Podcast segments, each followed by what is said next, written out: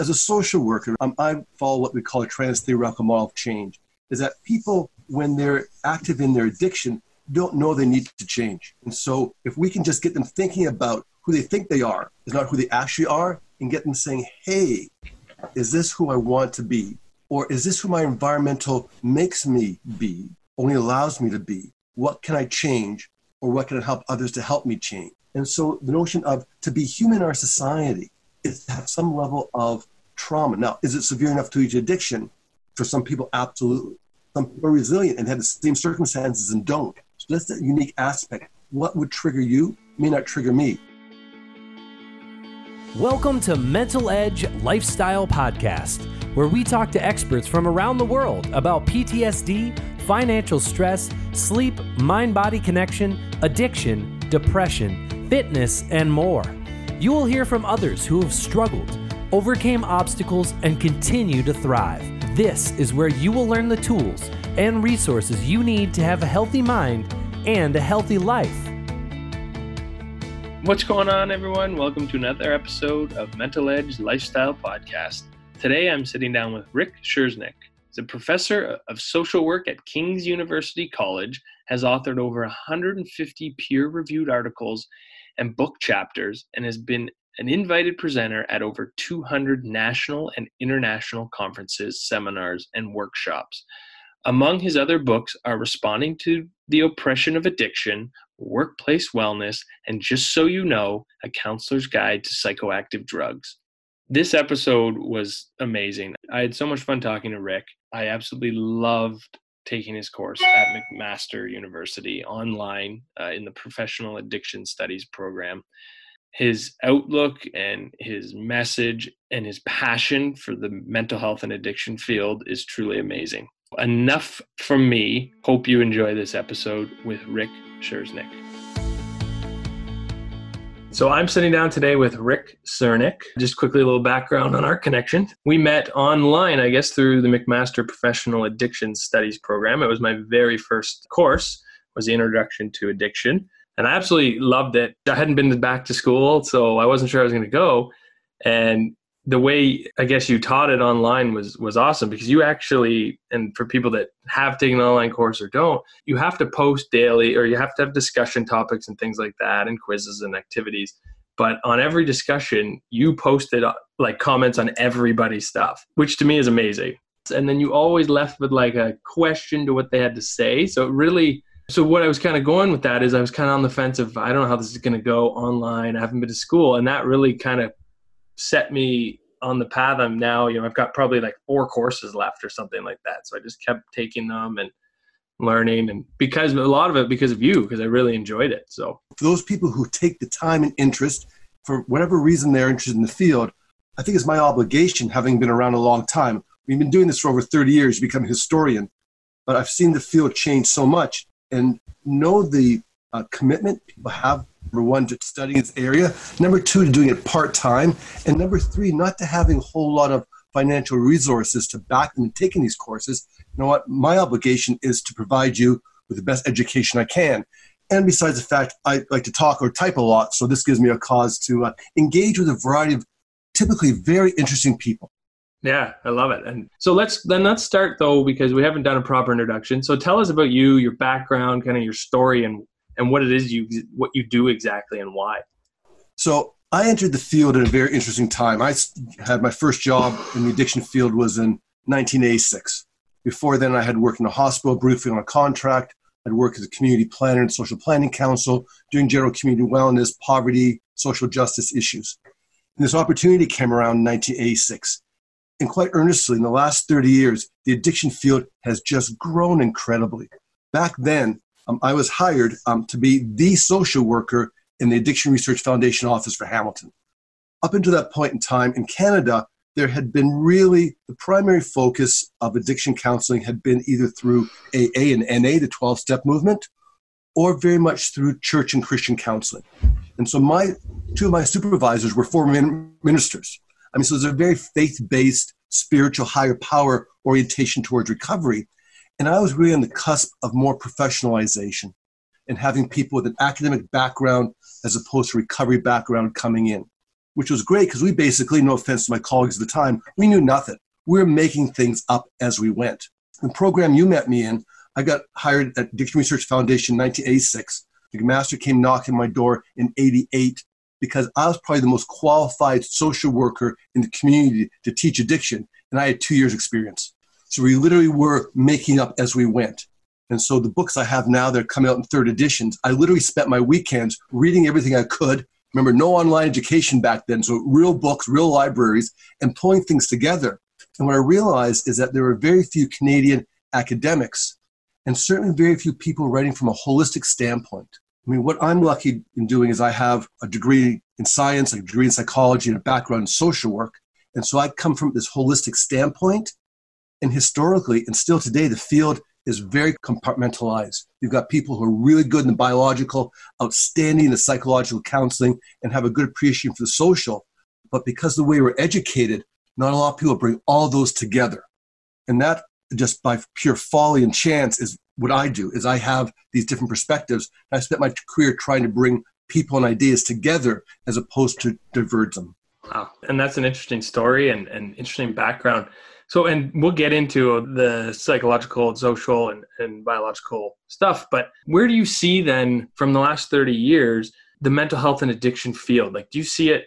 Obviously, it's it's a huge conversation piece now, but is there still so much more growth to go, or like, yeah, what do you think? Absolutely. Um, so interesting enough, I yesterday talking to a colleague of mine from Ryerson, Toronto, in nursing, looking at so the next piece. We have for much better at helping people individually. And the next piece for me is to look at the family piece, supporting families, families as caregivers, and families as I mean, there's again a dichotomy. Families who spend all their energy and all their support helping their loved ones with addiction issues, and those who just hurt so badly they walk away. They're tired and exhausted themselves.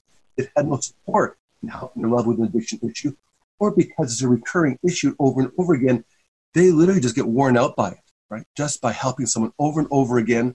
And the behaviors that someone engages in when they have an addiction, I mean, the first thing it does, it changes your brain, changes who you are and so the person you know becomes somebody different. And it can be frustrating not being able to deal with the person you know, but the stranger with an addiction issue. And some families just say, can't do it for my own sanity and walk away from it. So, I mean, that's the next sort of phase where we've gone. Historically, addiction has been and needs to be a very individual, selfish process. We need to fix you. But as you well know, Ryan, we don't live in isolation. There's a whole context around us.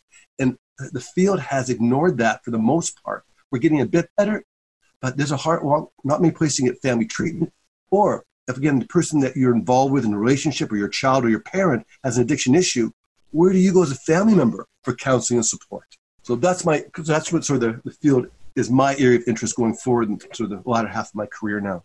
Yeah, that connection piece, right, is so important. But if the person's not willing or or wanting to or not ready to right i mean so i mean as a as a social worker right that's my primary profession a social worker um, I follow what we call a trans-theoretical model of change, is that people, when they're active in their addiction, don't know they need to change?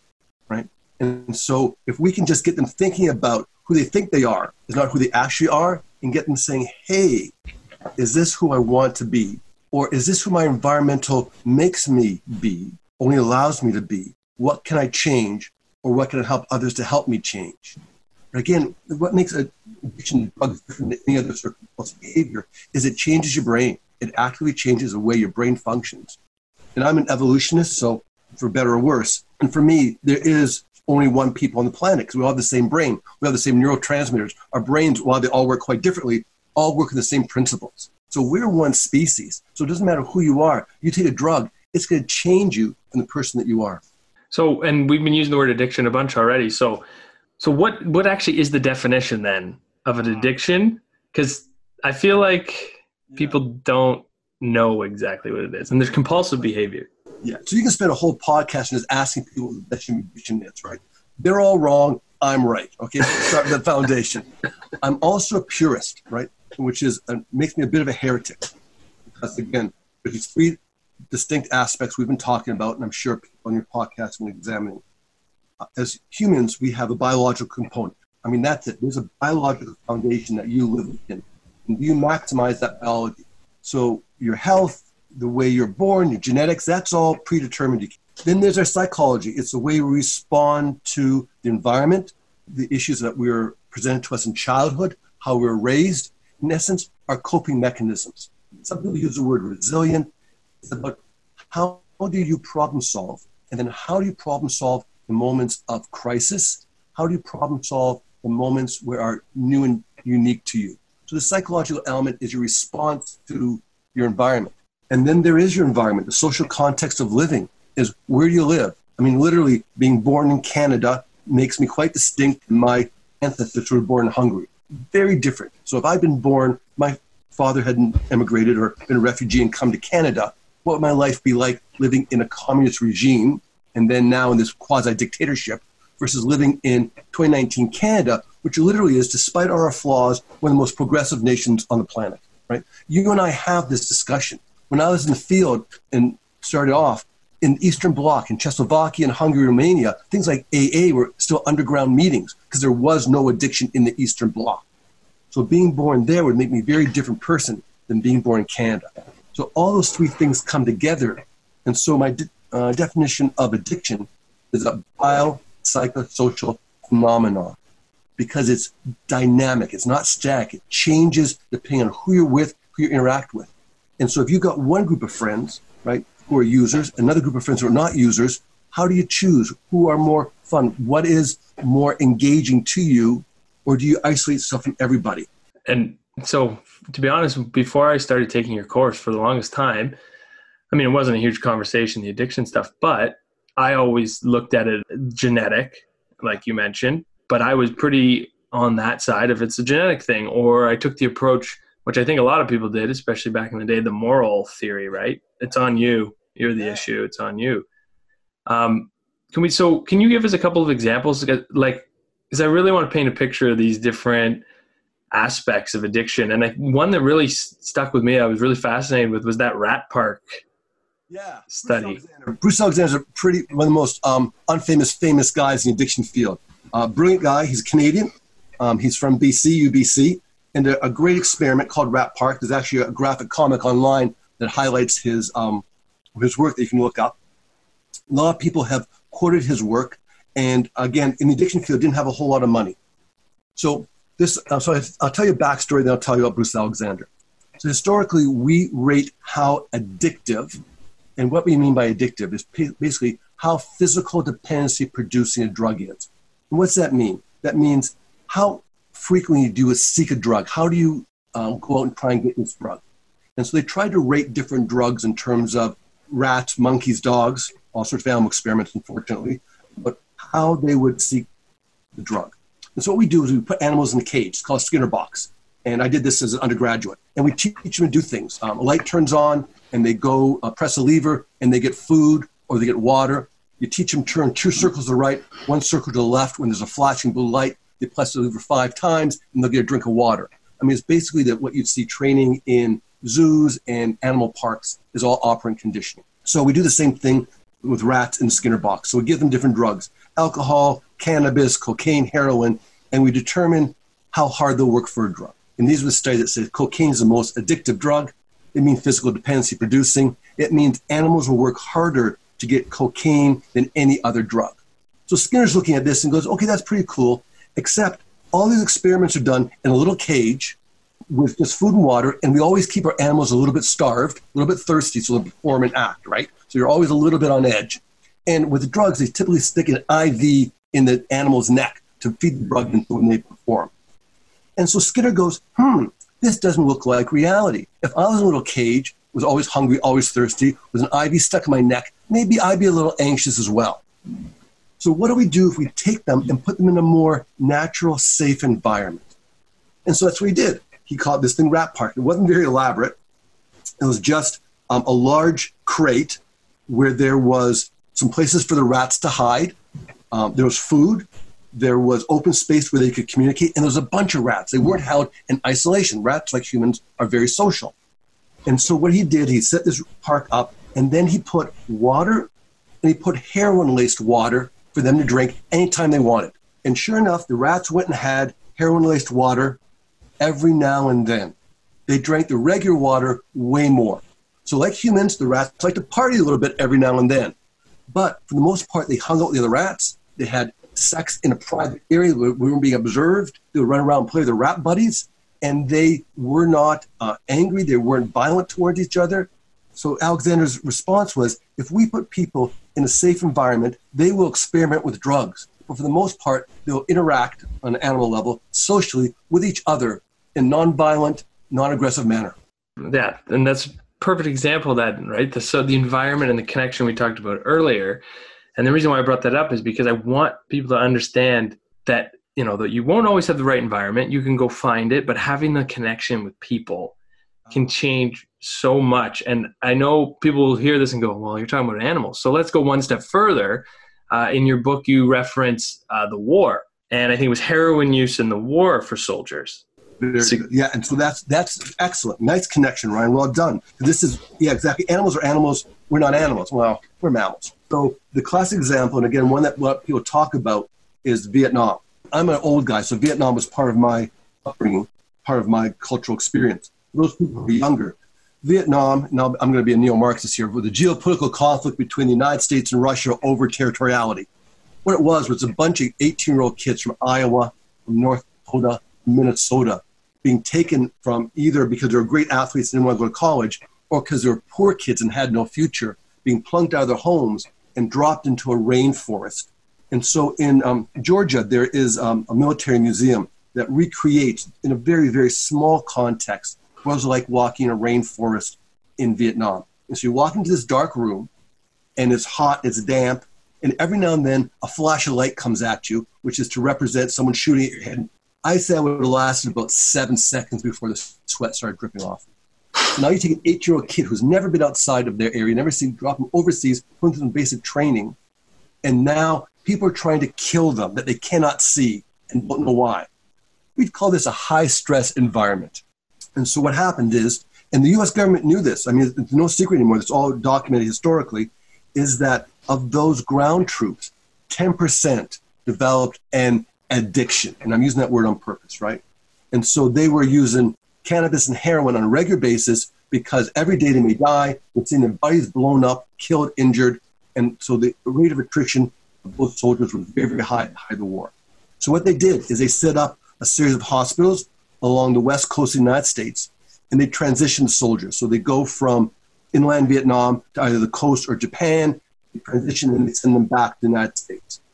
During that transition period, of the approximately 10% of soldiers who were deemed to be addicted, when they got back to the United States, only 10% of that 10% actually needed addiction treatment. Now, they probably, and we didn't have the term post traumatic stress disorder, there's all sorts of psychological wounds and all sorts of other issues. But the need to use the drug once we took them out of the high stress environment was gone. Not that they didn't have other psychological damage, not that they didn't have other emotional issues, but the need to cope with it using drugs the majority of them was gone. Wow. And that's what we've been horrible in the addiction field is that we'll take people and we'll, I mean, we can treat, I can withdraw you quite nicely depending what drug it is, three to five days, the methadone maintenance, Suboxone methadone, Suboxone treatment program for, you know, a couple years and wean you off, no problem whatsoever. I can provide you excellent counseling. I can send you to a support group, be an AA group, be a Women for Sobriety group, all sorts of supports. But if I don't change your environment, if I don't change the context you go back into.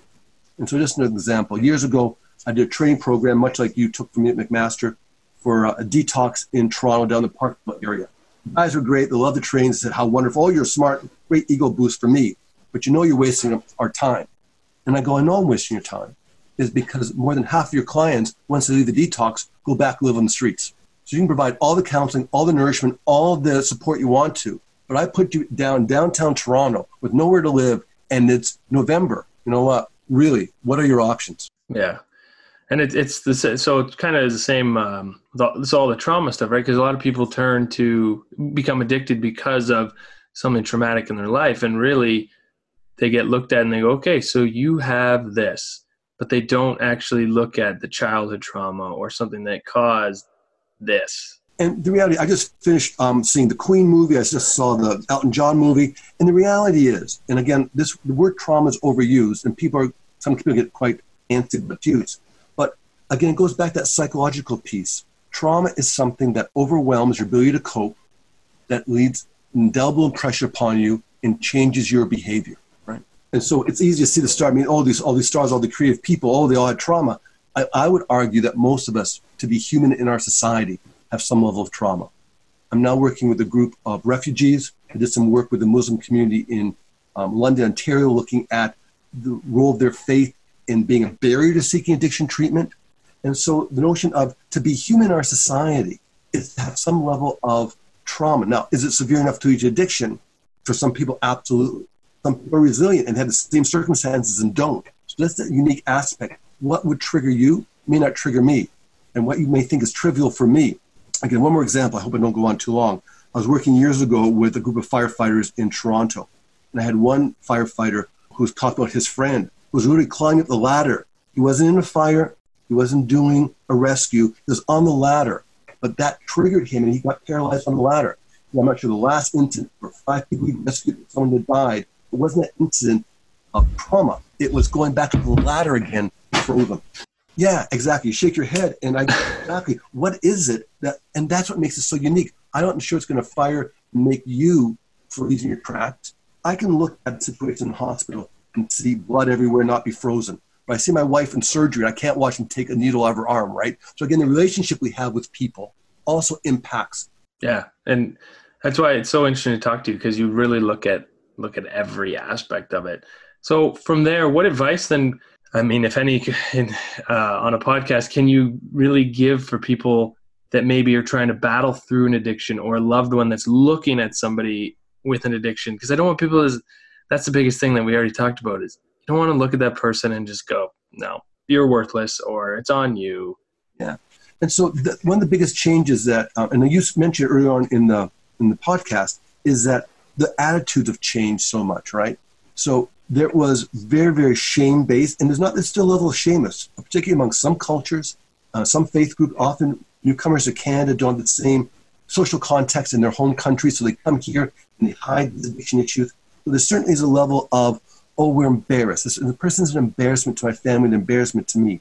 That has slowly changed. I'm a big supporter of Alcoholics Anonymous. I'm a big supporter of support of self-help groups. I think they're incredible resource to help millions of people. But at the same point in time, it's still Alcoholics Anonymous. I mean, why in 2019 are we still hiding people away in, in church basements or in hospital back rooms, as opposed to this is a reality of living. I mean, addiction affects up to 15% of the Canadian population.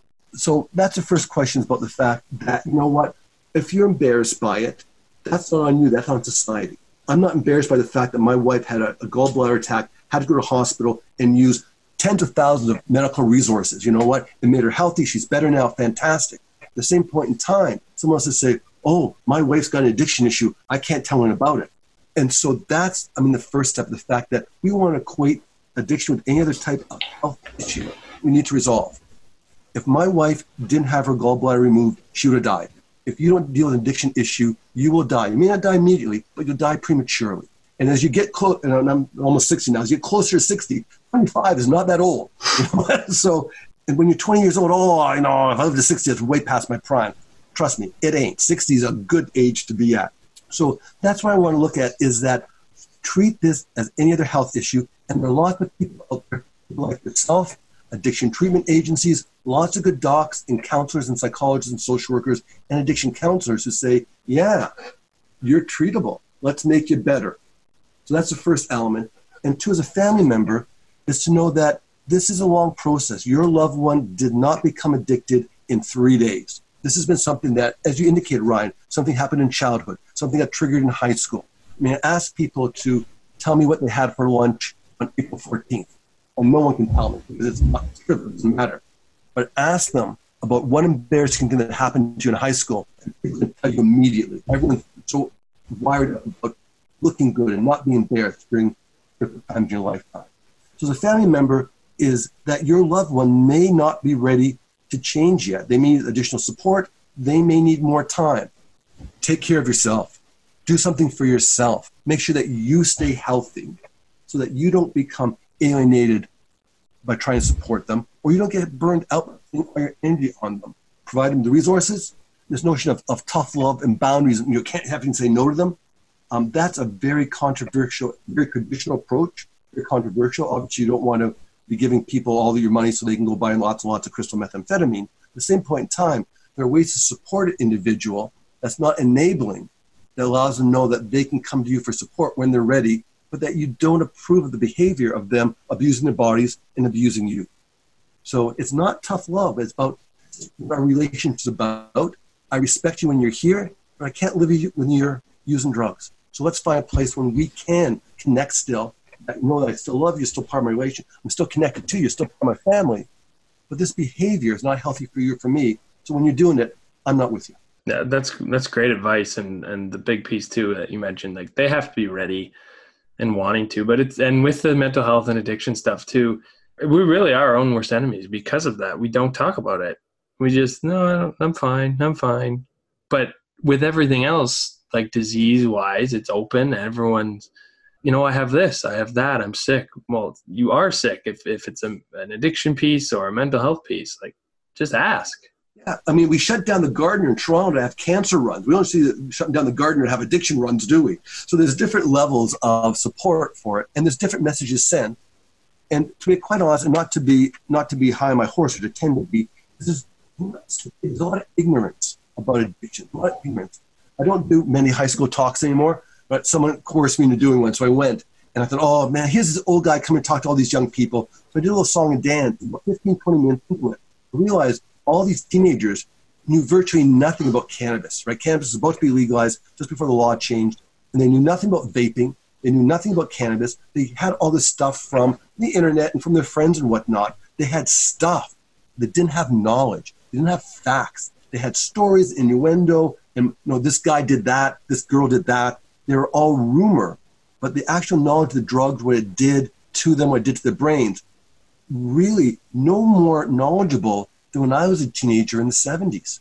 That actually quite surprised me is that despite all the information knowledge, despite all the prevention we're going on, is from my very narrow um, exposure to teenagers in a pretty affluent community, um, they were actually uh, pretty stunned when it came to what drugs were actually doing to their body and what they're putting into their bodies.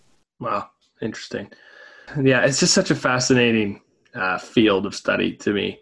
And like I said, i am learning so much in the course I'm taking, or courses, I should say. So, I guess quickly, what advice can you give people then that that might be afraid to, to come out and talk about these things? So, number one, there's also the community you're in. There's all sorts of resources. So if you don't sure, there's two places to go. Family counseling agencies are good resources just for family issue, child issue, parent issues. To talk about addiction, family counseling agencies, most of these in communities geared to income. So you got money you pay, you have money you pay a little bit. So a great resource. If you work for a company, right, see if you have an employee assistance program. Employee assistance programs are free counseling in your free workplace. You can go up to six times usually for no fee whatsoever and just go, hey, it's confidential. Know what your workplace needs to know. If you've got a program, you can send your child or your partner to the program again for free counseling. So there, just say, hey, tell me about this. And to be very frank, I've got a couple myself. Even as a counselor, you realize that life can be overwhelming and just because you can work on other people's problems, don't mean you have problems yourself. So I don't want to be a hypocrite. I want to be very open and tell people who are listening that, yeah, I've gone for counseling times in my life. Once around workplace issues and once about family issues, because despite what I know and I've done for 30 years, I was smart enough to know that I couldn't help myself. I had to go to somebody else to be a sounding board. Number three, there's some, again, most communities in Ontario and across Canada have agencies there. You look up the internet, use a phone if you have to, that their job is to do an assessment. You go in and talk for an hour, and they will tell you if you've got a severe problem, mild problem, or this is just daily living issue. And so there are free resources that you can access or don't cost a whole lot of money that you can just talk. Earlier, asked me about trauma. And I said, I think almost everyone's traumatized by life. Very few people actually go and talk about this, they can handle it themselves. If they could handle it themselves, we wouldn't have psychologists, psychiatrists, social workers, family counselors, addiction counselors, clergy, mutual aid groups. We wouldn't have a whole industry around keeping us healthy if you could handle it yourself. So, I know it's tough. Swallow your pride and say, I can't fix everything. I ask individuals, say, I don't need counseling, say, how does an airplane work? Say it flies. I go, but how's the engine work? The engine broke. Could you fix it? Well, no, I'm not educated and trained in that. So do you have a degree in counseling? Can you fix and train yourself, never being educated in that area? But try and get that example about with technology, with IT. I, I know how to use a computer, but God forbid the computer breaks, I send it to a specialist. So how come when we break, you know blood or go to a doctor, but when our brain's hurting, we don't go to help some fix it. That's a great example too, and and I've talked about this a bunch of times with different people. I and we the uh, car, like we talk about a car, we we go for regular service of our car, or we might work out and eat properly, but we don't really take the steps to really get the mind right and stuff. And I I was a perfect example of that. At 16, my father passed away, mm.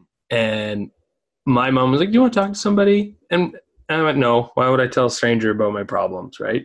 Yeah. Sure enough, you know, fast forward, I'm 35 now, and just would just abuse alcohol. We it became you know a Thursday night and then a Friday, and then it became a Thursday to Sunday, and I had to do a lot of work and a lot of steps to go. Why why am I always the drunkest guy at the party? Like I don't need it to be funny. I don't need it to have a conversation. Mm-hmm. Why am I doing this? And then you know you go to counseling, you go to couples therapy, and you really work through it. And being a first responder, making sure I gave my father CPR when he when he died so it started to trigger even more when I got hired. My first year of you know giving CPR to people, I was like, holy. So breaking all that down and finding out like, okay, I think this is it. This is the main source of all of this. Getting that in check, and now actually looking at alcohol as a, healthier way and looking at do I need this drink or do I just want to enjoy it? It's a whole different mindset you know, those are two brilliant comments you've made. Number one, that notion about your dad, and thanks for, for telling me that. That goes back to my firefighter incident, right? Is that the guy in the ladder is about didn't know why he froze, but there's a reason why he froze, right? And so, yeah, that linkage you have every time because there was this, there's your traumatic event, there's your life altering event. And at the developmental stage, 16, the developmental stage, your brain is really rewiring itself. Yeah. The other thing you say is also very interesting is I talk about what is addiction. Is addiction when you no longer control the drug the drug controls you. And You just gave a wonderful example of knowing why you use drugs, what it does for you, and, and why not to use drugs. So when my kids were little, I said, you can use any drug you want to anytime. Come home first and tell me why you need to use it. And they never had, luckily in our family, they never had a reason to need. They had friends that wanted to do it. They wanted to be social. They wanted to know what it felt like, right? Curiosity. But the question was, are you in control of the drug? Do you choose to use the drug? Or are there other factors making you use the drug. And as long as they could do that, I was always good with my kids out, you know, and always had the helpline, call dad, you got in trouble. One did, one didn't. And so that's the other piece. So that's a great example. And I hope people really listen to the fact that the drug can control you, and then you pulled back, and now you're in control. That's a huge, huge insight that many people don't have. So good for you for having that. Yeah, and, and like I said, it's, it's so important. And it's not this podcast again is helping people hopefully mentally and stuff. And it's not to say, uh, you know, don't use alcohol. Don't you if you you can't stop that if that's what people want to do, but have an understanding of maybe why, and then if it is a huge issue, right, then take those steps to eliminate it. But also make sure you're ready to eliminate it, whatever it is you're using. So because if you go and you're not ready, right, it's just gonna probably get worse for you. And if people are forcing you to go, it's going to be even it's just going to be worse i'm doing the family addiction piece now uh, program with mcmaster and that's that's a huge one really hammering home like yeah okay you can go as a family but if the person that's there is the source the source of the problem that comes with you being the family member the son the daughter whatever if they're not ready then they're just going to come with you say what you want them to say and then just go back to doing what they're doing and it just frustrates you because and then working energy in right and they're not Exactly. So it just adds, it can just add a whole other piece to the family dynamic. So uh, I think that's an awesome way to end this. Before we do, where are you on social media? Where can people find you, reach out? Yeah, I will give you an email address because I'm, a, I'm again an old guy, so I'm just very excited. I still use an overhead projector when I teach my real class. um, so I will spell my email address. It's R C S I E R N I at UWO uwo.ca, rcsierni at uwo.ca, or I'm a professor of social work at King's University College in London. So if you go to the King's University College website, social work department, you'll see my smiling face. And I say this in sincerity, I say it in all my classes, is I've got a really, really big ego. So if someone asks me a question and I'm in Canada, I usually get back in 48 hours. I love talking about drugs. I got into this field to make a difference. And I think people like you doing podcasts like this are a fantastic way to continue making a difference. I can contribute and help anyone in a small way. You know what? I still want to do so. So good on you for doing this podcast, for talking about a really tough topic. Well done. Yeah, I, I appreciate that, and I hope people, you know, we'll put that in the show notes, and I hope they jot it down and reach out to you and say, "Hey, I heard, heard you on the podcast. Blah, I got a question. You know, do whatever it is." And so, I got one final question that I ask everybody because it kind of ties everything together, so people can really get to know the guest. But at the end, uh, what moment of adversity are you most grateful for today? Failing. So, um, I was um I'm a kid from the north end of Hamilton, right? And so, I mean, the classic story first one from his family go to university, walk on campus, what a big deal it is, right? The chip on my shoulder. Uh, back in the day, um, I'm a social worker, and we used to give grades for our courses. And so, third, and I was a, a decent student, but not a spectacular student. The third year university, I just hit everything. Hit all the right easy courses, got really good grades, came first in my class, and had the highest grade in the internship. So that's actually doing social work. I go off to my fourth year and I say, I'm going to take the hardest internship you can give me and do something totally foreign to me and with a big chip on my shoulder. And you know what? I don't listen to my supervisors. I'm not a good student. I, I, I do work fine with the families and with children's aid. And but I don't get along with my bosses because I'm smarter than they are. Right? I'm 22 years old. I'm smarter than anyone on the planet. Right? And so it comes along the final day, and they go, "No, fail." I'm already in grad school. My grades are good. I'm already in grad school. I'm already going to do my master's degree, and they say we're not passing you. You know, what do you mean not passing me? There was no dialogue. There was no conversation. Again, partially my fault, partially on theirs, saying, you know what, do this, correct this. Along, along comes my professor, and she says, wow, you're a good student, you're this and you're that, but they failed you. They give you an F. You can't graduate. So we'll do something. We'll do a makeup. We're going to put you in a situation for two weeks and see how you do. I'm there four days. They offer me a contract. So I learned humility. I learned the fact that I don't know everything. And I also learned the fact that during that period of time where I was about to lose everything, I said, fine, what else can I do? Is that the notion of things in life suck some days. And so how I respond to it. And so for me, the biggest adversity was the fact that when I need somebody, and this professor was fine, she's passed on now, she came along and she took interest in me. She cared enough about me as an individual to say, I can help you next level. And so that's what I want to be in my career too. I want be that guy that sees people who are doing a real good job, but just need a bit of a push. And I want to be that push. So the adversity has made me who I am. And earlier comment about the fact that I comment on everybody's post when I teach. And this professor of mine back in 1982 gave me that note and said, this is what I want to be. I want to be that person that people can count on when they need somebody in their corner. So thanks for the compliment about me as well, too, Ryan. That was my notion of adversity is losing everything and someone caring enough about me to give it back to me.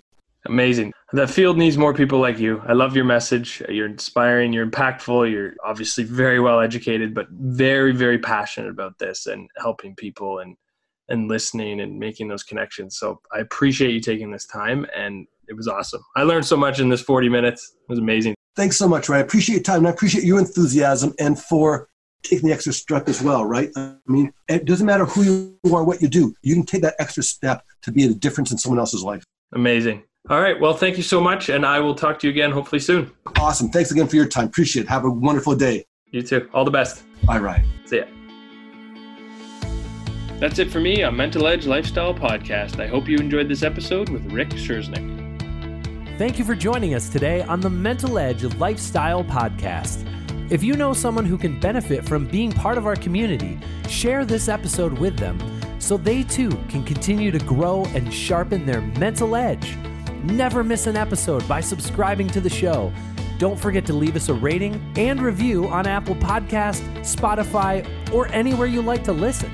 We would love to hear from you. Connect with us at mentaledgeathletics.ca slash lifestyle. And until next time, remember, healthy mind, healthy life.